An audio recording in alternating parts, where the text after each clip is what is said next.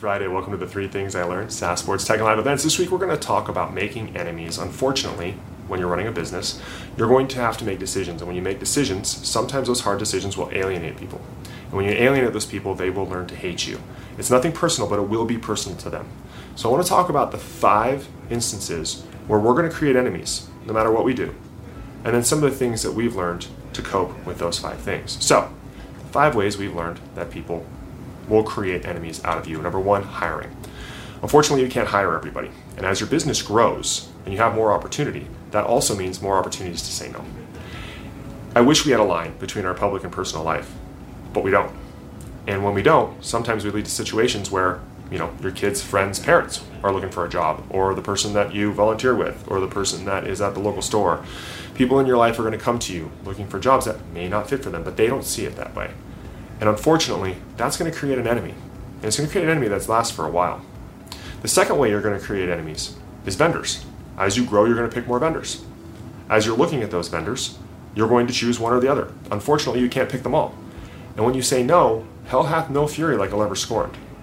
Instead of understanding why your decision was made, 95% of vendors, or anybody, this is not just to us, are going to hit cognitive dissonance. And that cognitive dissonance is going to say that you're the bad guy that you hurt me, and then they're going to be vocal about it, both privately and publicly, especially now with so many outlets online. The third way you're going to make enemies is with your team. This is the hardest one. Everybody in their career is in a different position.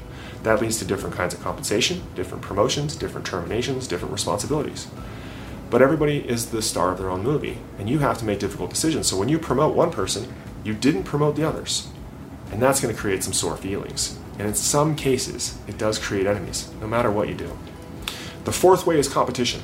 Now, in a utopian world, you would think that we would all see each other as similar as we are. We see the same opportunity. Unfortunately, competition can bring out the worst in people. It's a lot easier to vilify the person on the other side. I've heard and seen what's been said about my team and specifically me by our competitors who know nothing about me, know nothing about what kind of person I am or what I'm trying to do in this world. But it's a lot easier to do that because it justifies what they're deciding to do to try to win business. As you gain more prominence and you have more success, this gets ratcheted way, way up. Even people who were once friends will say some pretty awful things and do some pretty awful things to you.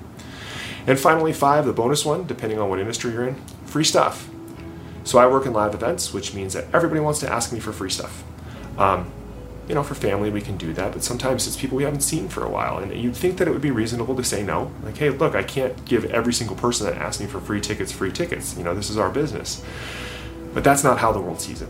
Unfortunately, when you do that, especially in the community, you're going to run into circumstances where people are angry and they're going to say things about you that are going to impact you. So, those are the five ways that, regardless of what you do, as you find success, you're going to create enemies. Because again, we're looking to be loved, not liked. So let's talk a little bit about what we can do to cope with those situations. So, what can we do about it? Well, number one, we can communicate very clearly with our loved ones that this is a fact of life and there's nothing we can do about it. We can do what we can to try to lower the burden on our families. But these things are going to come into our lives. Let me give you an example.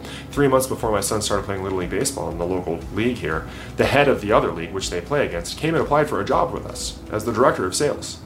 We couldn't hire him. He wasn't qualified for that position. We hired somebody else. That person still takes it out on my son. And my son and his kid are friends. That's one example of many, many, many, many, many that are in our lives. So we have to make clear to our families and our loved ones that there's going to be fallout from this.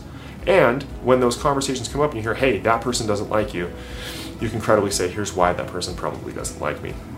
Number two, don't try to fix it. You know, number one, it sounds like, well, why don't you just go around and explain to everybody what happens? Guys, if you're choosing this many vendors, if you're running a business, if you're choosing this many hires, if you're choosing this much staff, if you're making all these decisions, you do not have time to try to fix all of it. Unfortunately, this is a fact of life. Three set guidelines and make them very well known. We don't hire family.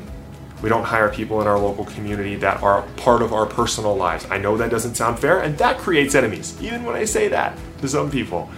But once you have that, we don't give free tickets to anybody outside of my family. My wife knows that better than anybody, and she says it stronger than everybody. Even I'm the one who wants to break that rule often and go, oh, maybe this time, and she says no.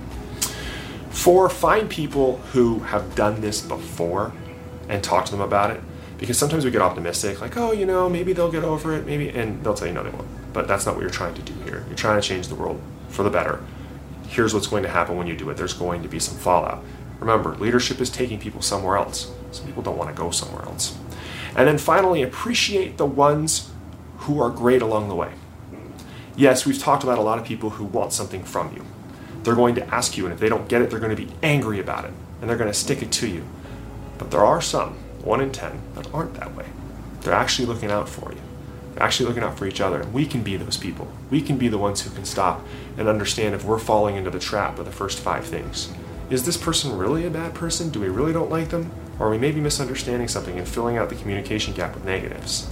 If we can do those things, then building those enemies, though still incredibly unpleasant and something that really hurts your feelings, it does, it hurts my feelings often, becomes something that you're better prepared for.